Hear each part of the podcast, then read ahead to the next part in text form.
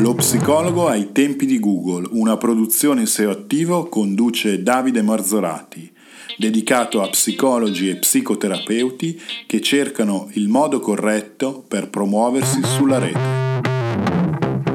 Benvenuti in questo nuovo podcast dello psicologo ai tempi di Google. Oggi ho il piacere di intervistare Francesca Santamaria, che eh, si sta muovendo online da diverso tempo grazie alla sua pagina Instagram Psicobenessere al femminile, corretto? Sì, sì, è corretto. Ciao, Ciao Francesca. e grazie per eh, avermi intervistata. Eh, grazie a te.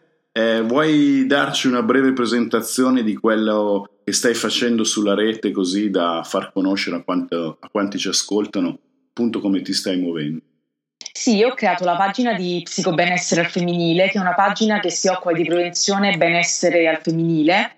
In questa pagina appunto pubblico frasi, ehm, anche riflessioni mie, quindi una pagina anche molto personale, più che oltre che professionale, diciamo, perché è una pagina in cui esprimo i miei pensieri, eccetera, in merito al mondo della femminilità nella, pag- nella, pagina pubblico anche i miei disegni personali perché oltre ovviamente alla psicologia ho come altra grande passione il disegno e il mondo degli anime e dei manga, quindi comunque ho, ho diciamo combinato un po' i due aspetti. Ottimo, e se posso chiederti qual è l'obiettivo eh, di questa pagina Instagram? Ovviamente l'ho considerata un'opportunità per conoscere anche colleghi, che, colleghi, confrontarmi, per farmi comunque conoscere al di fuori comunque del mio studio, quindi comunque non solo su Roma ma anche proprio in generale. E per dare l'opportunità alle donne di conoscersi tramite questa pagina, insomma tramite alcuni suggerimenti e per approcciarsi anche in maniera tranquilla alla psicologia, perché comunque intorno alla psicologia ci sono ancora tanti tabù, quindi proporre una pagina comunque eh, dall'aspetto tranquillo eccetera aiuta anche gli utenti a familiarizzare con la figura dello psicologo, soprattutto quelle persone che hanno difficoltà a entrare nella stanza dello psicologo. Quindi possiamo immaginarlo, correggimi se sbaglio, come un uh, piede nella porta per quanti vogliono avvicinarsi alla psicologia in una maniera soft per quanto riguardano le tematiche prettamente femminili oppure sì eh, può interessare diciamo anche eh, i ragazzi, gli uomini? Allora, i temi sono universali, alcuni magari sono più femminili, ma comunque per esempio la gestione dell'ansia riguarda tutti, quindi comunque non è un caso che anche i maschietti mi seguano, non è un problema. È nato per le ragazze, per le donne, però insomma è una pagina comunque che è rivolta un pochino a tutti. E comunque hai, hai raggiunto una base utenti piuttosto grandicella, diciamo, giusto? Sì, è da un anno e mezzo che sto curando la pagina, un anno e mezzo ho raggiunto 15.100 follower, no 200 eh, adesso. Che, che, è una buona eh, base utenti, ma di questi, di questi follower sai per caso dirmi quanti sono uomini e quanti sono donne? La maggioranza sono donne. Ok, quindi pensa un 80%, 85% donne. Sì, e un 15-20% uomini. Ok, e come ti è venuta l'idea di utilizzare la rete per promuoverti dal punto di vista professionale, Francesco?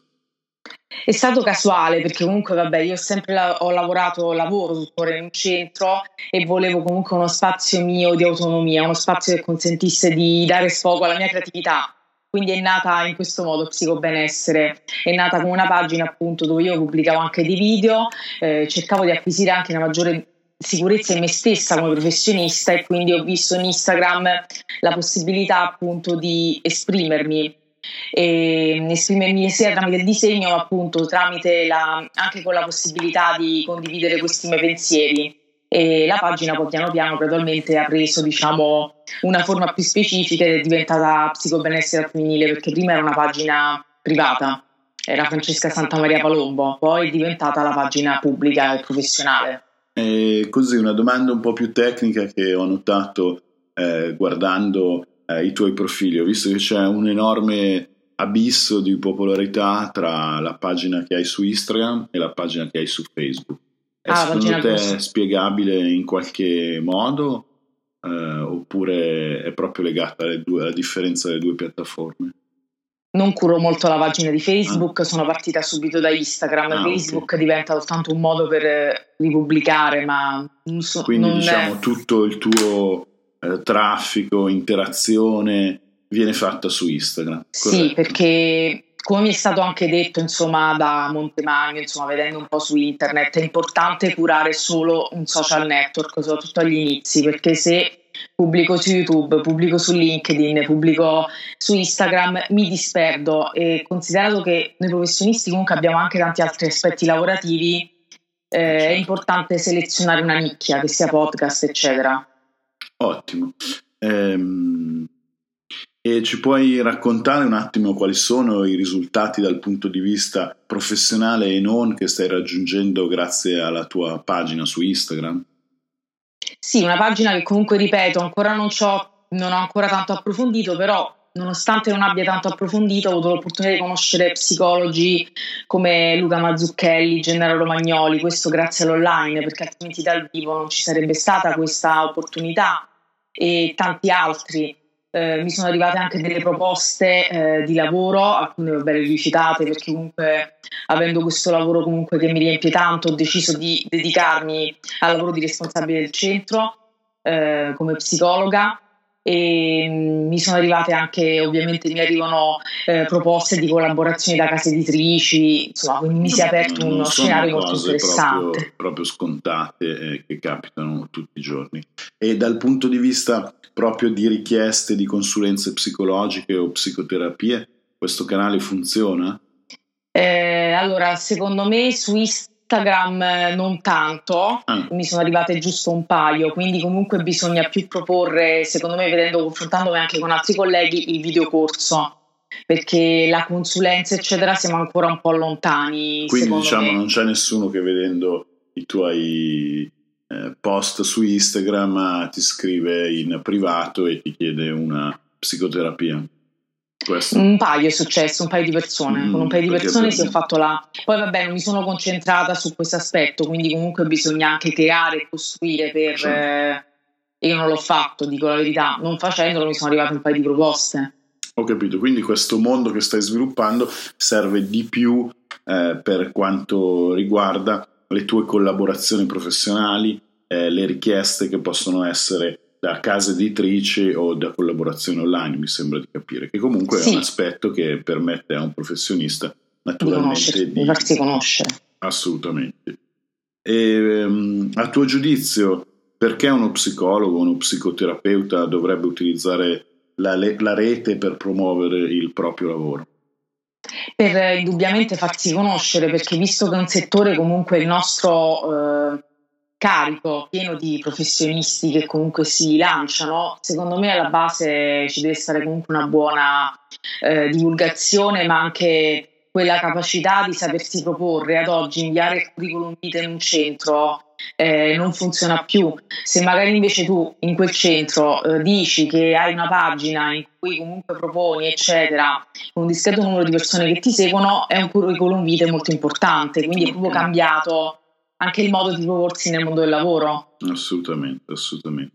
Quindi un biglietto da visita, io lo considero un po' un biglietto da visita online, Beh, sia diciamo web, ma che... che rispetto agli mm, altri professionisti del settore che ho intervistato finora, che si sono lanciati eh, nell'online, la tua è una visione eh, un attimino diversa rispetto alla loro, nel, in quanto emerge proprio Mm, che attraverso, almeno questa è la mia sintesi, poi correggimi se sbaglio, eh, attraverso l'utilizzo della rete e la promozione della rete, eh, tu cresci dal punto di vista professionale, nel senso nel confronto di altri mm, psicologi e psicoterapeuti che non fanno quello, quindi per il tuo centro puoi essere considerato una risorsa più importante, puoi avere collaborazione con case editrici con, o con quant'altro che ti aprono altri altri orizzonti che prima oh, di fare quello non, non, avresti avuto. Corretto? Esattamente, sì. Ottimo. Anzi, io prima sentivo sempre che mi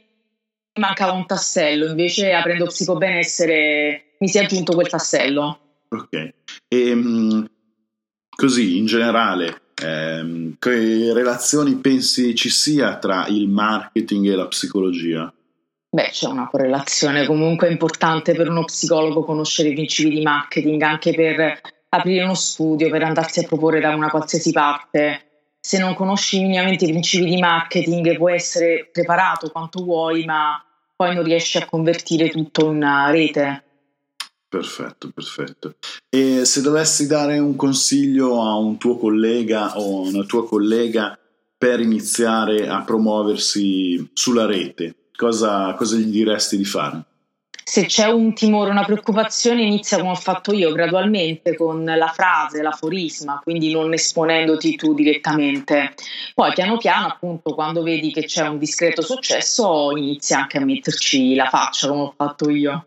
Ottimo. E ehm, quali sono, diciamo, se ne hai, ehm, le tue previsioni dell'evolversi della psicologia online? Sarà sempre più presente, secondo me, insomma, ci sarà sempre una maggiore importanza, anche perché soprattutto per quanto riguarda la consulenza via Skype, piano piano si sta affermando anche quella, perché molte persone appunto vivono in paesini, sono all'estero, non hanno l'opportunità di recarsi a studio dello psicologo, anche per motivi lavorativi, quindi entrerà sempre più in gioco questa modalità di psicoterapia. Ho capito. E um, ci vuoi magari anticipare quali saranno i tuoi nuovi progetti sulla rete, se ce ne sono, Francesca?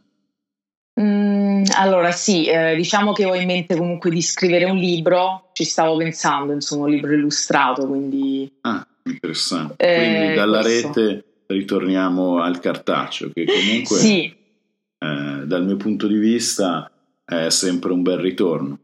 Sì, ma come, que- insomma, come progetto questo per il momento, poi non lo si so, vedrà. insomma, si vedrà. E del tuo libro sarà incentrato sui tuoi disegni? Sì. Che peraltro sì. tu uh, utilizzi uh, dei disegni, mi sembra di aver capito, poi correggimi se sbaglio, uh, legati al mondo ehm, giapponese, corretto? Sì, degli anime e dei manga, sì. E di questo, di questo mondo qua, diciamo che comunque eh, se non erro, è un mondo piuttosto giovane. Sì, come... sì, infatti comunque il pubblico mio è un pubblico che arriva massimo a 35, cioè nel senso ci sono anche persone più grandi, ma un pubblico molto giovane, anche adolescenti che mi seguono. Se, secondo te come mai questi fumetti, io so, ormai sono troppo vecchio per, per comprenderli, ma come mai questi fumetti eh, attirano un mondo giovane? È una domanda così estemporanea. Eh, più che mondo giovane, il mondo legato alla generazione degli anni 90, perché perlomeno io sono cresciuta con eh, gli anime, i manga, proprio di ah. quella soprattutto Sailor Moon, cioè, faccio un esempio, ah, okay. degli Oscar, eh, si è cresciuti un po' con quella generazione e c'è anche un po' un ritorno nostalgico in alcuni aspetti. Okay, ma c'è, c'è, diciamo, è una cosa che si vive attraverso i fumetti che si guardano eh, nel mondo cartaceo oppure è un aspetto che viene veicolato mainstream della televisione? No, la televisione non lo veicola ah, più, insomma, so, parte da noi. Okay. Nel senso c'è un ricordo nostalgico. Ok, okay. quindi anni 90 vuol dire che il target cos'è? I trentenni, 35 Trentenni, sì. Ok, ok. Vabbè, che peraltro è un target perfetto per lo psicologo e lo psicoterapeuta. Sì, mi pare di capire. Va bene. Sì, sì, ma io anche in terapia utilizzo gli anime manga con i miei piccoli pazienti, quindi comunque è, un, è sempre un tema che si riallaccia. Ok, perché tu fai sia psicoterapia eh, legata agli adulti sia agli adolescenti? E soprattutto anche ai bambini. Soprattutto Lavoro con bambini, famiglie e anche adulti. Ah, è interessante vedere anche mm, in questo podcast che stiamo portando avanti eh, l'analogia comunque con lo psicologo del rock che magari a livello eh, un attimo mm, meno intenso, ma anche tu utilizzi una tua passione, cioè questa dei fumetti, per lavorare sotto il profilo della psicoterapia o della psicologia, corretto? Sì, soprattutto nel lavoro privato io l'ho proprio messa tutta, infatti il mio studio, cioè nel, nello studio di questo centro c'è uno studio mio interamente tappezzato da disegni di anime e di manga e in terapia utilizzo proprio quel canale lì. Quindi proprio, vabbè, era nata come una passione iniziale quella del fumetto, del, io da piccola volevo diventare illustratrice di manga, insomma volevo diventare fumettista. Cioè. Poi dopo mi cioè, ho avuto altrettanto interesse per la psicologia e quindi si è un po' divisa la strada per poi ricongiungersi nuovamente, non mi sono poi più... Cioè. È una passione. No, è interessante secondo me l'analogia che questa passione funziona sia, tra virgolette, come momento per esporsi sulla rete, quindi tu utilizzi i disegni, oggi ne ho guardato qualcuno, sono molto belli, così Grazie. come lo psicologo del rock utilizza diciamo il rock, le canzoni Fantastico. per eh, influenzare il proprio target e poi questa cosa qua viene riportata all'interno della terapia. Adesso così, solo una nota interessante. Ehm, eh, eh, come possono trovarti gli utenti che vogliono cercarti sulla rete?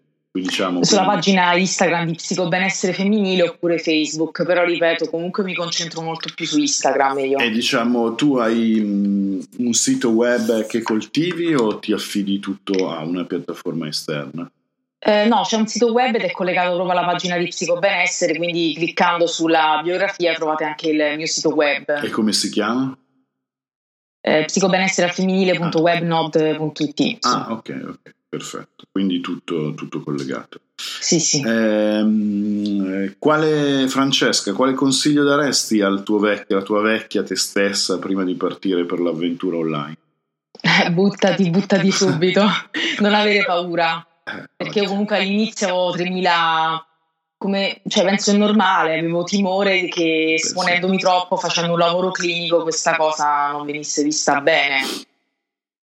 Ma eh, probabilmente cioè, può essere che accada magari meno eh, adesso, ma i primi che sono partiti a fare un lavoro online o comunque a fare video su YouTube o a parlare su Facebook hanno avuto una certa resistenza. C'è da dire che più si va in là col tempo, eh, meno questa resistenza eh, esiste.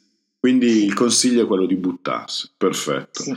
Ehm, quale frase vorresti che fosse scritta in un metaforico annuncio pubblicitario visibile a tutti? Allora,